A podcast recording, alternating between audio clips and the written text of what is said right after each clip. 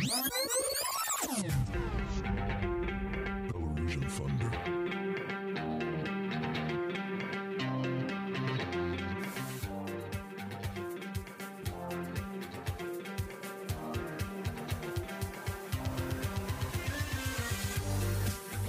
Dr. Fredric Mau, thank you for joining me. I am delighted to be here, Harper. Thank you. Um, this is this is one that I was very anxious to to record. Um, I talked to a lot of my friends about getting to sit down with a hypnotherapist, um, not only just a hypnotherapist, but someone that's helped me um, in the past with mental blocks, especially with wrestling. So to be able to um, pick your brain a little bit about this whole process and how you came to find your love for hypnotherapy is um, something I'm really excited to dive into. It'll be a fun conversation, Harper. I'm looking forward to it. Uh, yes, sir. So right off the bat, on your website, you have emotion, not information, drives behavior, um, and I thought that was really interesting. So is that one of your? Is that something that you quoted, or is that? Will you just explain that a little bit? That is something that I coined, and um, several years ago, back in like 2012, 2013, um, I decided to write a book, and I, I really, if you look at me on psychiatric psychological tests, I'm the wrong personality type to write a book. I'm the right personality type to enjoy having written a book, but I'm the wrong kind of guy to sit down and try to write a book. And so um, it was a bit challenging, and um, but I kind of looked at it made me look at the core of what I do, and I ended up calling the book "Emotion: The Power of Change," and I I, I really came down with um, kind of a core set of principles that really guide everything I do. One is that emotion, not information, drives behavior. Um, that's a, a large statement because most of our models of change and change processes are cognitive change processes that are about thinking about things differently. What I do is not that. It's not Right. cognitive change. And then the idea that um, uh, emotions drive behavior, stories frame emotion and create meaning. And so the different stories that we tell ourselves has an impact um, at an emotional level. It's not even something you recognize consciously, but that becomes a core principle to everything that I do. Um, that I mean that that's the first thing I saw, and I thought that was really interesting. It's it's very simple, but it's very you know it, it's a right on the uh, it's a nail right on the head. So, um, I guess to to to get in for for everyone that's um, listening, would you kind of explain what hypnotherapy and hypnosis is? I think there is this maybe um, the stereotypical idea of that hypnosis is you know dangling a, a, a clock in front of someone's um, face and just like snapping your fingers and having them you know go unconscious or something like that um, I can I can swing a watch with the best of them, and I can I can definitely do rapid inductions where someone drops down very quickly um, in like a few seconds, and Right. and those are fun. Um, mostly for parties. I don't really have a. There is some um, therapeutic usage for that, which we can talk about later if you want to. But I, I guess if you want me to take like uh, like two minutes here and give you the neurology of it, I would love that be useful? Okay, so the um, um, the little voice in your head that you think of as you is called your executive function. The C of the executive function is your frontal lobe, which is that big walnut looking part of your brain up top. Mhm. When you go to sleep at night, that part of your brain, for all intents and purposes, shuts off. It's completely natural, normal. Um, what you see on neuroimaging is the electrical activity of the frontal significantly decreases. Um, cerebral blood flow to that region significantly decreases, consistent with self reports of, I was asleep your limbic system is really emotional processing. So, um, limbic is stress, anxiety, fight, or flight. It's the part of you in charge of your survival and keeping you safe. It's definitely driving things like um, anxiety and traumatic responses. Um, it's midbrain, so it's a distinct region of the brain. If you drew a line between your ears and straight back from your eyes, where that crosses is pretty much where all this sits. So that emotional limbic system processing is always on, always operating, always keeping you safe, even when you're asleep. That stuff never shuts down. If you think about the sand on the beach, um, and then the tide is in, if the tide is like that cognitive processing, that upper part of the brain, as you relax, as the tide goes out, it exposes more of the beach. So okay as you relax, as cognitive processing goes down, that emotional processing becomes more exposed, more ascendant. And so, if I can work with you in a more relaxed state, it lets me work with you more directly at the level of emotion. Since emotion is what's driving everything, it's just a really good, really fast process for change. So, the, the idea of hypnosis is essentially frontal lobe disengagement, um, greater engagement by the emotional processing parts of the brain, the limbic system, um, and then using that therapeutically to create change which involves knowing how to use suggestive language in order to create emotional change.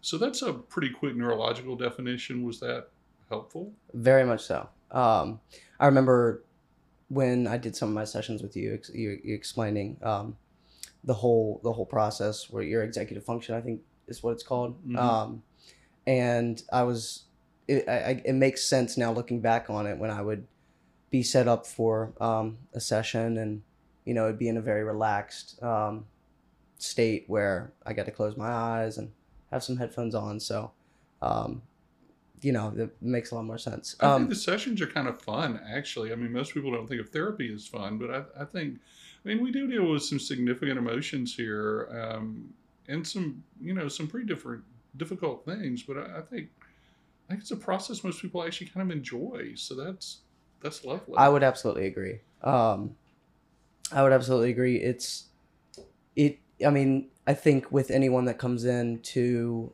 quote unquote therapy, there's you know this idea that um, it may be overwhelming, or you know, it's basically answering you know something that you don't have an a grasp on um, as a patient. So when I came in, um, I think my first session was it, I don't even know what summer, but it, I was going into my junior in high school, and um, you know, it was it was something that I was I was a little nervous about, but I was actually very excited um, because I'd heard great things, and um, it's it was just I guess uh, I was stepping out of my comfort zone. So Well, thank you, and it was a privilege to work with you. By the way, I will just mention here that like uh, my work with clients is always confidential, so it's fine for you to decide to tell everyone we did this. I would never tell everyone that we did this. So, um, so there you go. Just- I understand. No, no, there- I'm, there I'm go, very, I'm, yep, I understand that. No, I'm, I'm happy to, to share uh, my path. I actually may touch on it later about how you've helped me. Um, sure.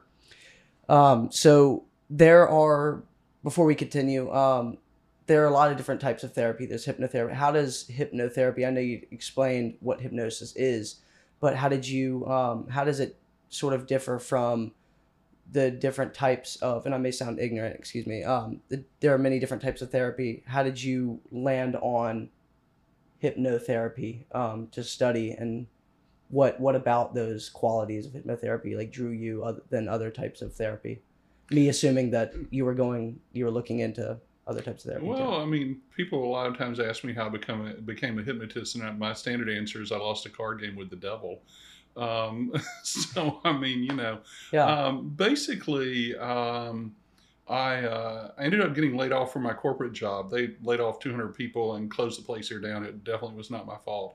mhm. Um, and so I was doing some consulting work, and I, I was fairly successful with that. I had several clients. Um, how long ago was this? Oh, 2000, 2000 probably. Okay, Um, so I was doing consulting work and looking for honest labor and um, doing things like going to the Chamber of Commerce to you know meet people and network and and and drum up some consulting business. And I ran into a guy that owned a hypnosis shop, and he was like, "Well, you should come work with me. You'd be great." And I'm like, "That is completely crazy." Um, but I thought it would be fun at parties, which it totally is. so Ah. you know, doing consulting work is you're not going to fill all your hours with that. So I decided I would go work for him a little bit and just learn this skill, kind of as a lark. And uh, and as I started working with him, I, I saw how powerful it was to help people create change. Um, I uh, I really just fell in love with the process. I had some significant um, pain issues myself back then with a herniated disc in my back. And the um, hypnotic pain relief actually is one of my passions now. I- I'm involved in a research study with it and that kind of thing. Um, so, uh, like, that tremendously helped me. And I just, at one point, I decided, well, okay, this is what I'm doing. And so, uh, for all intents and purposes, I ended up kind of buying the practice. It's not exactly how that went, but hmm but that's sort of the easiest way to summarize it. And um, and I was essentially doing life coaching. So I was working with people as a hypnotist and working on things like weight loss and stopping smoking and, and stuff Mhm. like that. People kept coming to me for more and more difficult um, problems. And I decided that I just needed to up my game in order to serve my clients better. So I decided to go out and get a therapist license, which at that point involved getting a, a second master's degree. I already had a doctorate. I probably could have grandfathered in and cajoled in some things that I had done previously and, and met the requirements, but it was easier just to pick up the degree. Right. And so it's a crazy story. Like I ended up, you know, having this practice, getting this degree. You're right. There are about 400 approaches to psychotherapy. That's ballpark, but it's not wrong. Wow.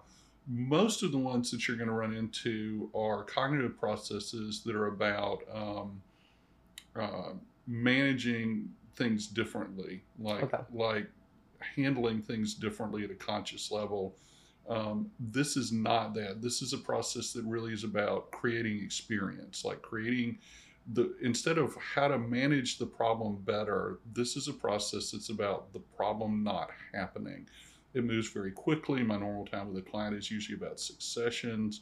And so your question of well, how did you pick hypnotherapy? It I kind of came to the party as a hypnotist, and then you know through my training and stuff, I had to learn all these other methods of therapy that um, I mean I'm not going to say bad things about them. Like cognitive behavior therapy has a lot of empirical verification stuff to it. It's just way more clunky. Um, it's it doesn't produce as good a result, and it just takes a lot longer. And so I could do that, but why would I? And so there you go. I don't know if that answers your question, but it was long rambling answer. So there you go. Um, no, it absolutely does. I thought it was interesting. Can you touch on? You mentioned a, uh, a couple times it it was a cool party trick. So you would go to parties and, or is that just uh, are you using that as like a just a phrase? No, no, not at all. I mean, my initial idea with hypnosis was, well, this will be fun to do it at parties. And I remember having some interest in it, like as a lark, even before I ran into all this um, and how it works. It was always sort of an intriguing thing around the edges, but never really anything I looked into or, or had any kind of passion about. Um, but there's a process in hypnosis called rapid induction.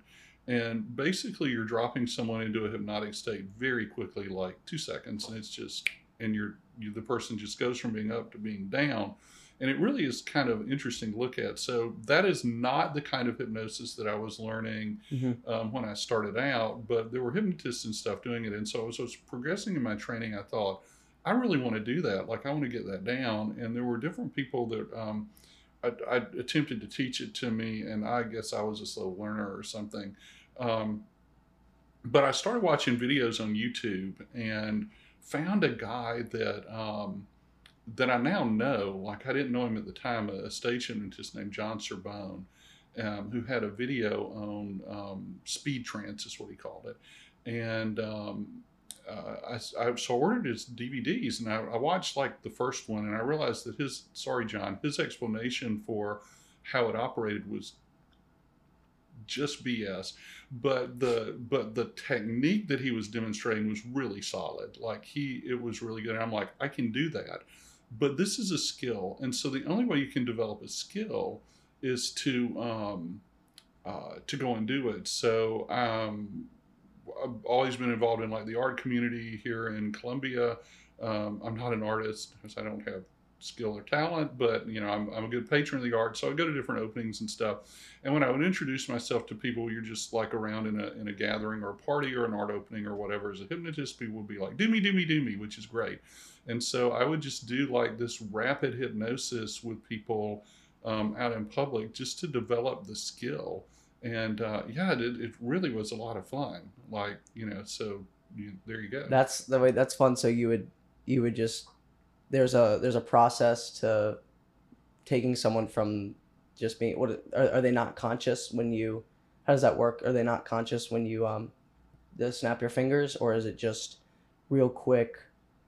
I, i'm just i'm just a little confused on the process of what, what you see on youtube videos when people are like oh that i could that that would never happen to me or someone says a lot of things and then snaps their fingers and then they drop for two seconds it totally works. I mean, no, no. Induction is the process of getting someone into a relaxed state, and there are a lot of different ways to do them.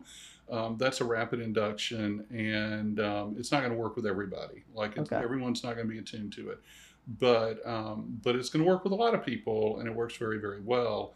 And there definitely is a, a process to it. It looks really impressive because the actual induction part of it is, you know, like very fast. The setup to it, which is going to take two or three minutes on the front end, doesn't really look like you're doing a hypnosis process, but you're you're framing a lot of things and kind of setting it up.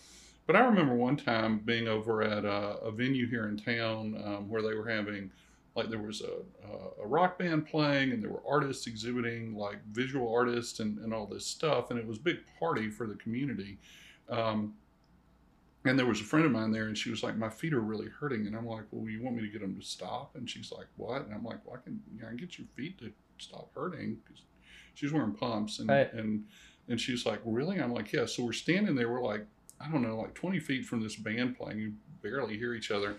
And like, I just, and, and sleep. And she just, and didn't fall over because I gave her suggestions to be steady on her feet because I don't like having to catch people. Right. You got to be ready to catch people. Oh, that happens. totally like, yeah, you got to be ready to grab them. But she's, and I gave her a couple of suggestions, and you know, then her feet weren't hurting, and then there were like I don't know, twenty people that wanted me to do stuff with them because they saw this.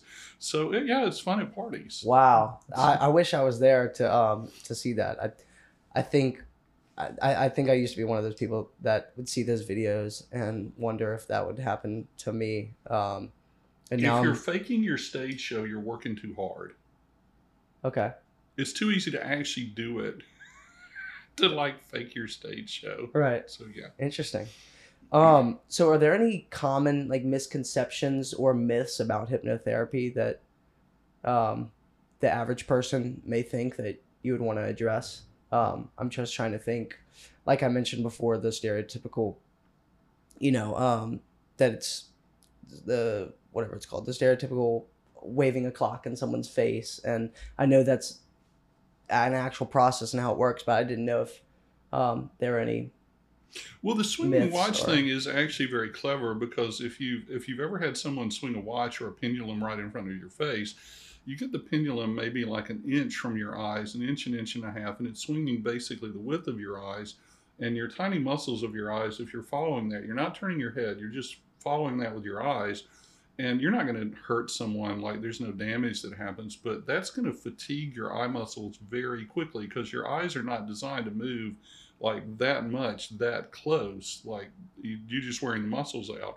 And so when you're swinging a watch in front of someone's eyes and you're like your eyelids are getting heavy well they really are. Like, you know Oh, their okay. muscles are like so there's a little cheat to that one which is why it's kind of boilerplate and hackneyed um, and you know it, it does work actually really well but you know there you go um, so yeah i guess the big myth would probably be that hypnosis is some kind of mind control and I, I think that would be the big one to go out and deal with because in actuality, it is precisely the opposite. Um, you're working with someone's limbic system, so it's the part of you in charge of your survival and keeping you safe. This is the part of you that's own it to take care of you. And so I'm going to you, and you're giving me permission to work with that part of you that really is in charge of like is is the guardian, is like the gatekeeper. And the idea that you're going to take, that I'm going to take that part of you in some direction that you don't want to go, just doesn't even track it because the the emotional part of you, like, it's all about trust and permission. And as long as we're doing whatever it is that, that you said, hey, let's work on this, it's all going to go okay. If I start trying to go the other way with it, it it's not going to work. I mean, the person's going to get angry and break the state, and it's going to be a problem. Right. Um, but the other part to realize is, you know, my goals are different with different clients because people come in with different things they're working on. But as a therapist, the goal is always to help someone be more mentally healthy. And so the question becomes, well, what is that? And the best definition I know of for mental health is self efficacy. Self efficacy is the belief that I can take meaningful action that will determine what my life will be like. Um, that the things I do are more important for what my life will be like than are, you know, the system, the man, fate, luck, whatever, what other people are doing, all this other stuff. I can take meaningful action. The opposite of self efficacy is learned helplessness. I've got a picture that's an internet meme that I'll show people that is a, a mule tied to like a plastic lawn chair Mhm. and the chair weighs like eight pounds, and the mule like pulls plows. So if the mule started walking, he would not feel the chair. And but the mule believes he's tied down because ever since he was a little mule, if he was tied to something, he couldn't go anywhere. So it's he's learned to be helpless, learned helplessness. Um, the goal of abuse, by the way, is always to create learned helplessness. Um, so when you look at someone who's abusive, that is the goal. They may not cognitively frame it that way, but that's always the, the output. So the goal of mental health is to create more efficacy, more belief in myself that I can take meaningful action. This is a process that works with your creativity and is designed to spur your creativity. I don't have solutions for the things in my clients' lives. I, I really don't. I, I don't have magic answers where I can tell them what to do. What I have is a process that's designed to, create, to engage their creativity so that they see a path forward. And I have clients that come up with solutions that are beautiful, that make total sense for them, that I would never have thought of. So rather than this being some kind of mind control, this is really a process that's about engaging your creativity engage, engaging your sense of self and your ability to see paths forward and, and to see solutions. So it, it's interesting that that one is kind of the, the, the stereotype is the polar opposite of what actually mm. happens with the process. Very well said. Um, on that note, you were talking about um, how, I guess, so all clients come in with fairly um, unique and personal, um, you know, problems that they want to address. Um, for me, it was my mental block in wrestling, and we tackled that, um, and you know, very effectively. Um, I guess you tackled that very effectively. Well, you tackled it. It's a joint effort, and that's not a cliche. Like I just said, it's it's engaging your creativity. Yeah. And this is a great process for athletes. I mean, I I love getting to work with athletes. And I've worked with athletes um, at all different levels, contenders for the Olympic team, uh, people that play, play professionally, um, a lot of college athletes, high school athletes, dancers, because like if you're doing dance, that's really an athletic um, engagement. Um, mostly what I treat are, you know, trauma, anxiety, depression, that kind of thing, mm-hmm. unipolar depression. But yeah, it's it's a great process for athletics. Um, and that's one of the things that made me not as um, nervous coming in the first time um, to hear that you'd worked with a lot of athletes that there are even professional um, players out there that are struggling with roughly the same uh, sort of issues I did, or um, in one way or another, they're at the top of their game, but they're also just uh, pretty similar to the average person in the fact that they have mental blocks um, mm-hmm. too. So that was pretty interesting. Um, I wanted to ask about your whole process in um, working with a client n- no specifics of course but we you you and I did we had three total sessions and the first session was just me explaining what was going on and you asking questions listening and writing down um, a lot of notes. Um, and you can pull from my experience but how how have you learned um, to I just want to know about the whole process of you're, you're listening and you're, you're writing down notes and then you have about I don't know when the next time we would meet is, but you were going home and are you studying what what you oh, I just would like you to speak about that. Yeah, and if you recall in our first session, we we actually did a hypnosis session. So we had a conversation, um, probably the maybe twenty minutes of talking, and then we did about probably about twenty minutes of uh, uh, with the wrestling, our, we did a visualization. Um, and basically, I'm not a wrestler. And so you gave me a lot of language that, that framed for me. You knew how things needed to be better. You were just having difficulty getting there. And so I asked you questions that were designed to give me your language, your emotional framing, and that allowed me to construct um, a metaphor, uh, uh, uh, something suggestive that was designed to engage your creativity, so you were able to fill it in, and and things went better with the wrestling. Um, I, I, described hypnosis neurologically a moment ago. Another definition for it would be um, hypnosis is the ability to use language in emotionally suggestive ways to help people create positive changes. and and that skill of being able to um, to use language in ways that helps people is is like the key thing. It's not suggestions like I tell you something like, well, why don't you grab a sandwich for lunch? Might be a suggestion, but that's not a hypnotic suggestion. That's not how that's not how hypnotic language operates. So understanding how hypnotic language operates is is kind of a key thing. The questions that I, I ask at the beginning um, really are designed to give me the information I need in order to craft the process. Um, the one I usually start with, and I, we may not have started with this one with you because we were working on athletics, so it's a little bit different. Um, but the one I usually start with is a version of the miracle question, which is a, a technique from solution focused brief therapy. Um, Steve DeShazer is the guy that, that created this. DeShazer's version is a little bit different. I mean, you can find it on Wikipedia. Um, but the uh, my version, and this is where I usually start with a client, I'd like to invite you to suppose that we have a great session today and things go really well. And we get done and you head out and, you know, maybe a little rainy this afternoon, but it'll be awesome. Eventually tonight you go home, you go to bed, you do go to sleep, and while you're asleep, a miracle happens and everything that brought you here today gets magically fixed. But you don't know that it's magically fixed because it happened while you were asleep. What would you notice tomorrow, tomorrow night, the next day? What would you notice tomorrow that would be different? That would let you know things had changed. And then I just start writing down what the person is saying. I don't have to like capture every word, but I'm capturing all their their adjectives, their key emotional phrases, anything they're describing. Um, and then that becomes the goal of therapy. Like the answer to that question, which we'll probably spend about 20 minutes all told on that question, that becomes the goal of therapy and it, and the way to assess where we are when we're getting ready to terminate and um, I'll use that language throughout the processes that we do for as long as I work with the person. We work together for about three sessions. Um, my normal time with a client when I'm dealing with like a, a, a mental health issue is probably about six sessions, um, but it moves very quickly. And so the questions are designed to give me information.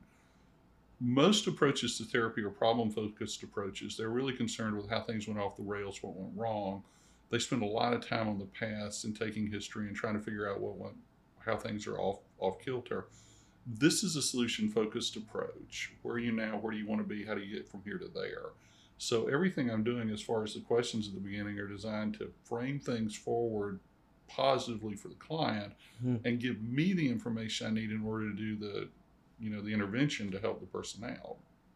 Um, I that's something that I always thought was really cool. Um, thinking back to it, that was kind of more the magic, I guess. Um, when I came in for sessions, is how did we? How did you take um, information that I gave in twenty minutes and it may have not been that um, well elaborated or articulated at all since I was, you know, I, it was it was my first time. But the fact that you were able to turn that into something um, and then we were, were able to record some tapes um, that worked were pretty yeah, impressive. You always say what you need to say. I mean, my my client doesn't have to be an expert. I'm an expert in what I do, and so uh, my client doesn't have to be an expert. You just got to tell me. Yeah. I just need language from you. I remember years ago, I had a guy who came in who was a professional trap shooter. I didn't even know there was such a thing and he was wondering if I could help him. And I went, well, what is that? And he, it's clay pigeons, you know, pull, boom, you shoot the clay pigeon. And I'm like, yeah, I can, I can help you with that. And he goes, well, how can you help me with that if you didn't know what it was? And I said, well, you do this professionally, right? And he goes, yeah. And I said, well, so you really are an expert on trap shooting? And he's like, yep. And I went, I'm an expert on hypnosis. Between the two of us, we can get this done. And he's like, All right, I'm here. I'll do a thing. And it worked out great for the guy. Like it went really, really well. And um, I do have permission from clients to use stories in an anonymous way. So I, I can talk about some client tales. I actually um, would love to, to hear, um, if, if you'd be willing, I wanted to hear some, I guess, success stories or just interesting um, clients that you came across. Um, like well, that was a good one. Um, and we've talked a little bit about the rapid inductions where you're like, you know, snap the fingers and the person drops down into a, a relaxed state. Um, I find that that approach actually, which I very rarely use with clients, usually you kind of lean back and I just, I'm really boring. So people nod off when I talk to them. Um, your podcast listeners have already realized that. Um, so I just kind of talk you down to a nice relaxed state, but that, that rapid induction and then you, um, you do some things you can do some things with that like catalepsy where you like make someone's arm rigid or not they try to move their arm and they can't or they try to open their eyes and they can't or you know that kind of thing. The neurology of that's really interesting because the the holding my arm stiff and rigid purposefully looks totally different on neuroimaging than a hypnotic suggestion for for paralysis for catalepsy. Completely different parts of the brain involved. Um, but I had a, a, a, young woman who came in, um, a 16 year old, otherwise healthy, could not talk for six months. She lost the ability to speak. And um, we couldn't, you know, I, I, she had done some different therapies and stuff, wasn't able to get anywhere. There was the, nothing medically wrong. So the diagnosis was functional neurological disorder, which is um, there's a physical effect like a medical symptom but there's no medical cause for it. Like the doctors ruled out the physicians ruled out um, that there's a problem. And i found with that kind of thing where your body is actually responding in ways that feel out of control like she would try to talk and her throat muscles would just clench down. Um, and I yeah I got her talking within a single session. Like I you know rapid induction, take her down, did like some things like the arm catalepsy with her arm rigid, she's trying to move it and she can't, and then just took her up and down with the hypnosis process, which is called fractionation, and it kind of takes you to a deeper state. And um, by the end of it, I was just throwing very rapid suggestions to her that you know well, you can say this or that, and she would say these things and. Um, yeah, um, near the end of the session, she was talking. I, you know, opened the door and waved her her father to come in because he was out in the waiting room, and he was. I was like, you know, held my my my finger up to my my mouth like shh, and uh, he came in and sat down, and I was doing the stuff with her, and um, he was almost in tears, just astounded that she was speaking. And then while she was in the middle of talking, I, I emerged her from the, the hypnosis. I woke her up and she kind of choked a little bit right at that moment because she was talking, but then she realized she could talk and then she was just, oh, and it was great. And so, yeah, so that kind of thing, that would be a, a, I guess, a nice success story, but also an example of rapid induction sort of making sense in a therapy context. Yeah, that is really cool. Um, sorry, I'm looking for um, kind of the next topic. So, um, I guess I, this would be a good time for me to talk about um, my my um, my session. So I came in a couple years ago. Um, I guess it was almost four years ago. Yeah, I was going into my junior year. I'm going into my junior year in college now. So, um, and I had been having just mental blocks with wrestling. Um, I think when I think back to when I wrestled in eighth grade and freshman year, I get I, I would get nervous and you, you would get that those butterflies in your stomach like most people do. Um, but I never let that control the way I wrestled. It would just be a feeling, and then I would just go wrestle. And when I think back to those matches um, years and years ago, I don't ever remember the the actual match happening. I just remember right before and right after. Um, and until about yeah, until about uh, my sophomore and junior year, um, everything was was on pace, and I just remember that I had I, I would go out, I would wrestle, I would come back, um, and then I don't I don't know what it was, but every once I hit my um, sophomore and, and, and, junior year, um, every single match that I approached, um, I would begin to overthink, you know, does this guy look a lot stronger than me? Does he look more athletic? And I basically would already lose the match right before I stepped on the mat. Um, and it was just a whole process of my brain beating myself before um, I even had a chance. Um, I had I knew that I had conditioned harder. I knew that I had um, done workouts and um, extra time with with technique and everything I could on paper. Um, I should be the better opponent, but um, I would just tell myself, "There's no reason that you deserve to wrestle this wrestle this person. That you deserve to stand across from this person. Um, you don't have a that's chance." an example of a story driving behavior. You know, the story, the self story there is, I don't deserve this. And there's a part of you that believes that, and even though you have greater ability, you end up not not doing it. I remember my wife's an Olympics fiend, and every time the Olympics are on, like it's the only time we watch sports, but we watch all of them for like you know the whole time. And I remember several years ago we were watching um, Winter Olympics, and there was the gold medal round for women's figure skating, and um, I, I forget the athlete, but she skated out onto the ice, and I looked over at my wife and I went, "She's going to fall," and and my wife's like, "What?" I'm like, "Just watch," and um, and she did. And my wife's like, "How did you know that?" And I was like, "I saw her face when she skated out. She's she was not there. Like she wasn't confident." And and she's like, "How could you tell?" I'm like, "Because I work with people all the time on this kind of thing, and it was obvious." And like, so this woman's in the gold medal round of the Olympics for her sport. Like she skated that routine how many thousands of times, and she's totally got it. Like she can completely do this, but it did not. Um, it didn't work because at that moment emotionally she wasn't feeling it. So your story is, um, I think it's interesting because whenever someone comes in from a counseling for a counseling issue, there's always ambivalence. You're feeling two things at the same time, on the one hand and on the other hand. So on the one hand, you know you've got the conditioning and the ability, and you've really worked on this. And on the other hand, there's a part of you that feels like, well, I can't go beat this guy. Like he looks bigger than me, or whatever, or I don't deserve this, or whatever. And so we have things. The issue is always um, something that feels right emotionally, doesn't make sense cognitively, and these things are at cross purposes to each other.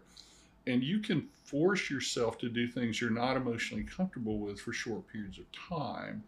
And you're describing doing that. Like you would make yourself go out and do it. But it's very difficult to maintain that over time because that emotional limbic system processing, it's like a giant river. It's where all the power is. Um, and so eventually that reasserts itself. And remember, that's the part of you that's trying to keep you safe. And so there's a part of you that's going, this guy's going to beat the pants off me or whatever. Right. Like, this is going to really hurt. And and so you know that that emotional part um, ends up having ascendancy, and so you can push through sometimes for periods of time for little things, but it becomes harder and harder over time, which is what I think you you experience Mhm. There's also a sense when you think about limbic system processing if if we've got a moment here i'll tell a little story that'll kind of set this Please up do. um, my uh, when my son um, when my son was uh, newborn like he was in one of the kind of baby carriages where they lay down not even in a stroller where you sit up we were going to have um, meet a bunch of friends at a local park for a picnic and it was one of these situations where you got to um, stake out a picnic table early and you know to get it and so I wasn't really good at putting together picnic lunches, and so I, I ended up taking my son and heading over on over to the park while my wife was putting together stuff. And my job was, you know, show up at the park, stake out the table. And so it's a beautiful day. Dogs running around, people playing frisbee, folks are jogging. There's all this kind of stuff going on. Big oak trees and the wind and music in the background and all this. And I was sitting on the end of the picnic table, not down, not on one of the benches. And uh, and my son was in a baby carriage in front of me and you know all this lovely stuff is happening and then the next thing i remember i was on the ground and a woman that i don't know was leaning over me asking me if i was okay and did we need to call an ambulance. And i realized at that moment that i didn't know where my son was. And then i heard my son screaming and i heard and i saw the baby carriage turned over. And then I realized that there was another woman that I also didn't know that was holding my son and comforting him. And what I don't remember because of what happened, but what the lovely people that were around told me was that a large limb broke off the oak tree over our heads.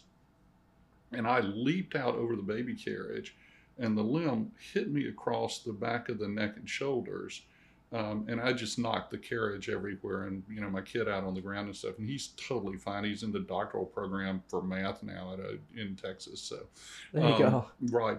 But I would like to tell you that I was super brave and I protected my son. That would actually be a lie. Remember, your limbic system is in charge of your survival and keeping you safe. And um, that's not actually true. It's really in charge of your gene survival and keeping you safe. And there's a part of you that knows that it's more important for your kid to survive than you.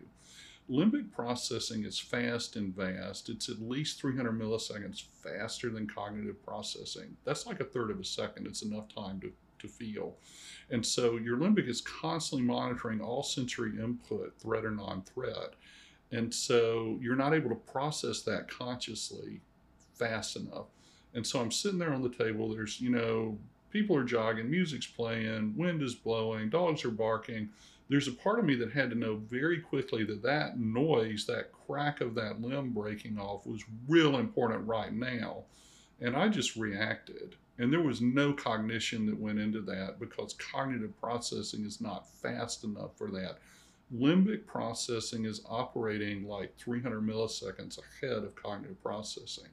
So when you think about counseling issues like anger management, anger is the default human response to stress. Mhm. Toddlers get angry and they do it great. You don't have to teach them how to do it. Right. Um, but you've never decided to be angry. You've always just realized it happened after it happened because it happens at a limbic level.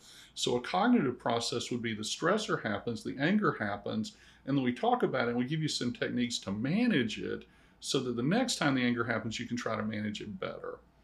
That's not a bad approach. The approach here is entirely different. We want to work at a limbic system level so the next time the stressor happens, your creativity kicks in. You just handle the situation in a way that's better. I don't know how it's going to be better, hmm but there's the creative part of you that handles it better. And then, so the anger doesn't happen, so we don't have to manage it. So that's cool. And by the way, the original stressor got handled better, so that's better anyway. And so it's all better. So, so that's how the process here really functions to work at that limbic level. So you're just responding differently, so you're not having to manage problems. When you're talking, Harper, about wrestling, anything that's athletic, it's happening too fast for cognition. And when you're talking about losing track of what was happening during the, the match, it's because it's happening too fast for cognition. Your opponent's doing stuff, you're doing stuff, you're reacting, you're moving, you're making your Mhm. moves, he's doing the same thing, you're back and forth with each other. It's just pop, pop, pop. You can't you can't think quickly enough to do that. And so it has to be that limbic function. And so when you're going into a match and your limbic system is going, Whoa, I don't know about this guy. That looks Right. real, real tough. Then then the part of you that would be having to get in there and take care of business and get it done is going, Whoa, wait a minute, I'm not so sure about this. Uh-huh. Right. And so it becomes very difficult to manage cognitively. Does that make sense? It, it it it makes sense. Um, and that I guess that's where um like having muscle memory is important. Um, I guess I mean that that's what they call it. I don't know if there's an actual explanation It's called that. muscle memory, but it really is your limbic system that has all that stuff in place. Limbic works off of habit. You're driving down the freeway. Um, someone swerves into your lane. Immediately, you do like five different things to keep from having a wreck. You check your mirror, pump your brakes, jiggle the wheel. It's why new da- drivers are so dangerous because you have been driving for a while, and so someone swerves into your lane. You've got all these little habits in place of how to drive that that there's no time to think about it cognitively. It's your limbic system reacting using habit pattern. And so a new driver, the someone swerves in their lane, they have to try to think about what to do. Neocortex processing is just too slow. Mhm. And so that's the problem. That reactivity level is what we're working with with the hypnosis process, is working at that that limbic system level. Athletics is the perfect example. I mean, a golf swing is a hugely complicated motion where you have to twist a lot of different ways and it's very very fast. And it's too fast to think of consciously. Like you can't manage your swing consciously. It has to be the kind of thing that's muscle memory it's that limbic system functioning it's in place. You're playing basketball driving down the court you know heading for the heading for the goal um, you dodge around one guy, you dodge around another guy, you jump up, you, you shoot the shot, you hit the hoop. you can't think quickly enough to do that. It's not possible. And so the figure skater that's out doing the things where she's, you know, doing the um, the triple axels and stuff, that stuff is happening super fast. Cognition won't handle it. It's got to be limbic system muscle memory in place. But that's also the way you're handling things like you know, depressive and anxiety disorders and stuff. It's all that limbic processing. hmm So that ultimately fails when that you you mentioned the the girl that was skating that you could tell that she was going to fall. So that that fails when her brain is telling her that she's not confident in that, even though she's done it a thousand, ten thousand times. I was looking at her face and I was sure I would have put money on that she was going to fall. I just saw her face and you could tell, like emotionally, it just was not there. Why is that stronger to to control like the the emotion of I'm gonna go out and I'm gonna this guy's stronger than me. He's gonna win, even though I may have better technique, even though you can be a better wrestler or a better competitor, whatever it is. If you don't believe in yourself, it's you're gonna you're not gonna perform to that level. If, if you don't believe in yourself at that moment, it's the story you're telling yourself at that moment, and it's stronger because it is the part of you that is in charge of your survival and keeping you safe. This is the part of the brain that really is running fight or flight, anxiety, um, survival responses, and and it is hugely powerful. And cognition we tend to think of cognition, that executive function, like conscious awareness of the little voice in your head that's you. We tend to think of that as me, like I am my executive function. But there's much more going on in your brain than that. And that limbic processing, that emotional processing, if you want to use traditional language, that subconscious or unconscious processing versus cognition or conscious processing. It, that that subconscious processing, that emotional processing is just much more powerful it's just running the show all the time, even when you're asleep. Again, we think of cognition as me, but cognition goes away when you go to sleep. That limbic processing is always there, awake, asleep all the time, keeping you safe.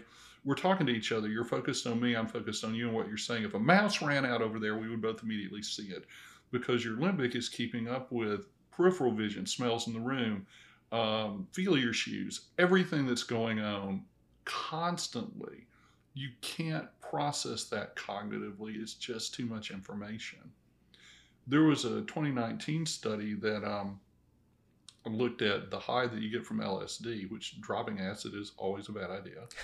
Um, of course. But basically, it looks like that what the high with LSD is is you're just kind of jamming the thalamus open, which is a brain structure, and you're flooding your neocortex with all that limbic um, sensory experience, and it just is impossible. Like your neocortex is not fast enough or vast enough to handle that information. Fortunately, you know, it doesn't get stuck that way because that'd be hell. Yeah. And so, yeah, Very cool. Um, well, going back to um, my whole wrestling process is that fast forwarding to this past season, um, I ended up performing really well at, at one of the last tournaments. Um, congratulations. it was thank you. Um, my my parents were there and uh, grandparents, and it was it was a great time. And I knew that I was going to perform well because I was excited to be there, and I think that's that's what changed everything. Is that I uh, there was a very very small part of me that would still see oh this person seems pretty you know they look a little fa- fast or you know they look pretty strong but that didn't over that didn't overwhelm me to the point where I just gave up on myself. I I was excited to be there, and I knew it was the last tournament. I knew my family had traveled up, but I was just excited to wrestle, and I I think that's why um, I performed really well. Is that um, I was I just I was excited to to to to wrestle, and I wasn't thinking about it like oh I have to win. I wasn't thinking about it as win or lose. I was thinking about how can I just wrestle the best and come off that even I'll come off the mat even if I do lose what are some things that I did well and it would end up all right I won and I also there are reasons that I won I I, I was in great position here and um, I attacked when I needed to so I think it was I think it's interesting that when I had the issues in high school, um, it was just a, a matter of, oh, I don't believe myself. I'm going to. I didn't necessarily say I'm going to lose, but it was very um, indirect response to seeing someone else. And then this past year, um, I don't know if it was just the level of competition that I've I've been used to wrestling really good wrestlers all year, and I knew that it was going to be um, a hard tournament, but it was just the fact that I was excited to be there and I wanted to just compete at the best I could at my sport that I love. That And I- excitement is that limbic system response, that emotional engagement that you're talking about. Like, just, you know, my thing with athletes is to help you perform at the level of your personal best. Right. That's that's the goal to be more consistently performing at the level of your personal best. As you're telling the story, I'm remembering an episode of Man versus Wild from years ago, and I always kind of liked that show. I know there was apparently some chicanery with it behind the scenes or whatever, but um, there's a scene where like they've dropped the guy like Bear Grylls or whatever his name is. He's Mm. out in the middle of the desert somewhere, and it's you know the shit the shtick is that he's supposed to like you know survive and make his way through this thing. Never mind that there's a camera crew along with him um, and all that. But there's a there's a scene where he's out in the desert and there's like huge like rattlesnake shows up, and he looks at the rattlesnake and he basically says, "Well, there's dinner," and and I loved that. I was like, you know, if I if I see like a you know like a seven foot rattlesnake and I'm out in the middle of the desert and like all I've got is maybe a rock and a pocket knife, I'm not looking at the snake going, well, there there's a solution to a problem right there. Dinner has just shown up. right. Like, whoa, that is a big old snake. Like, I, I yeah. gotta get out of here. But he was like gonna eat the thing, and he did. Like, he just killed the snake and cooked it and ate it for dinner. And I'm like, well, there you go. And it's a completely different story about what's gonna happen.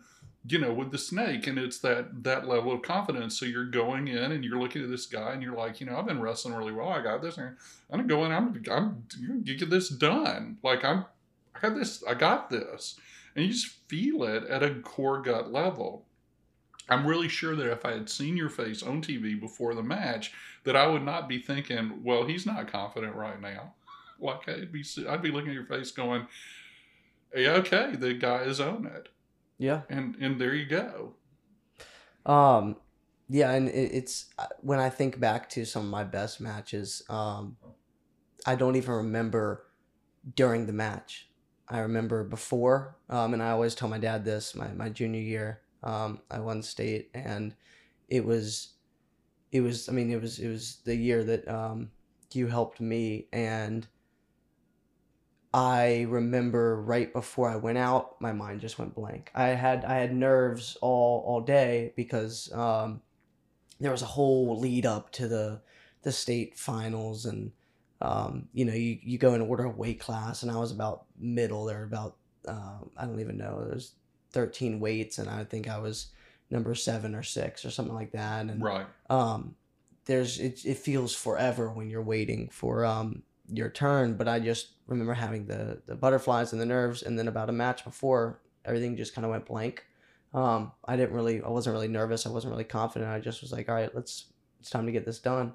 And i went out and um i ended up winning like 11 to, 5 but it was it, the the kid i wrestled had beaten me during the regular season uh, pretty handedly and i'd been training for it all year um and I think at that point I wasn't I was just tired of having the the thoughts in my head of how's this gonna go how's it just go do it and um, it was when I when I look back to like a lot of matches that's how it usually was I don't remember during the match it was just kind of blank um, I remember before and after Well, you're getting into that that state, and so it really is that limbic processing is taking over. Cognitive processing is kind of getting out of the way.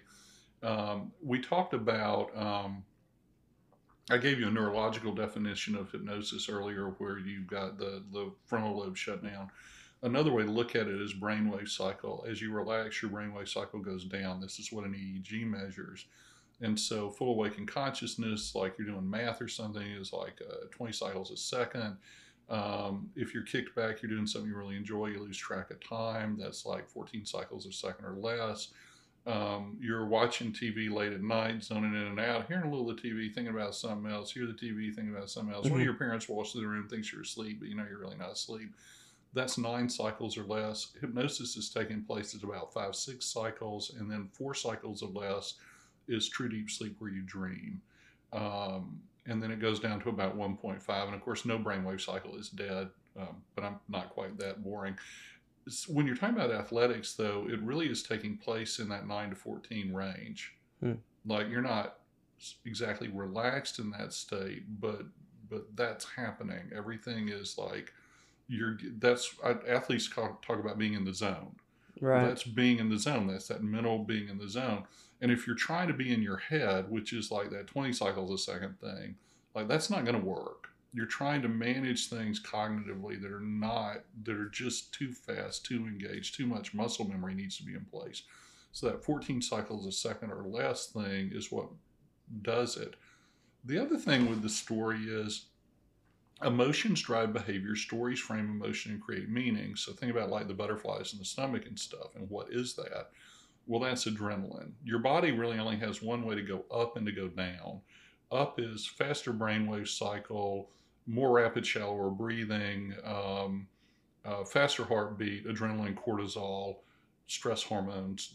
Up. Down, relaxation response is just basically the opposite um, slower brainwave cycle, slower heartbeat, slower, deeper breathing, feel good, happy hormones like beta endorphins and serotonin. So there's not a different up for athletics versus, you know, just up, you know, doing things or, you know, a different down for like meditation versus sleep versus hypnosis versus, you know, chilling out reading my book. Like your body has ways to go up and down. So if I walked out into the lobby and there was a tiger, that would be life or death, fight or flight. hmm Everything's up if I was on top of a roller coaster about to drop down a hill, um, my body would do basically the same thing. I would not see that as a life or death problem. Um, I would see it as thrilling and exciting. If I walked out into the lobby and um, there was the most attractive woman that I can imagine, my body's going to do basically the same thing. Definitely would not see that one as a life or death threat. Right. So, what is the difference between the tiger, the roller coaster, and the attractive person? It's not my body response it's this that they all have very different stories. The story of the tiger, the story of the roller coaster, the story of the attractive person are really different.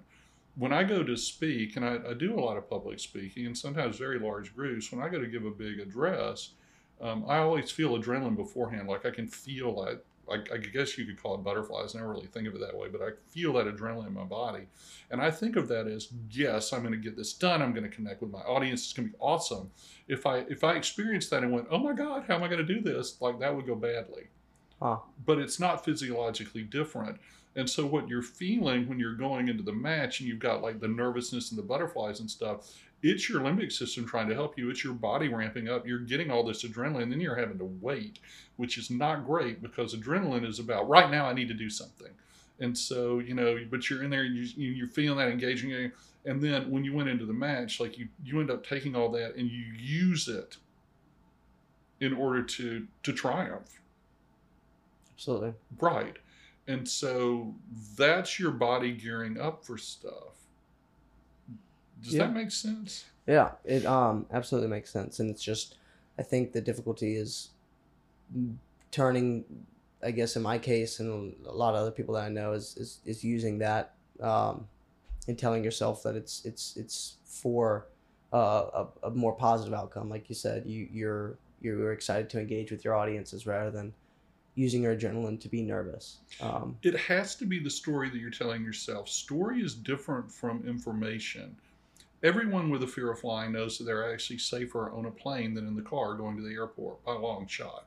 But that has cured like zero cases of flying phobia ever because like information doesn't matter. I can tell you all day long, you know, really you're safer on the plane and you're just not feeling it.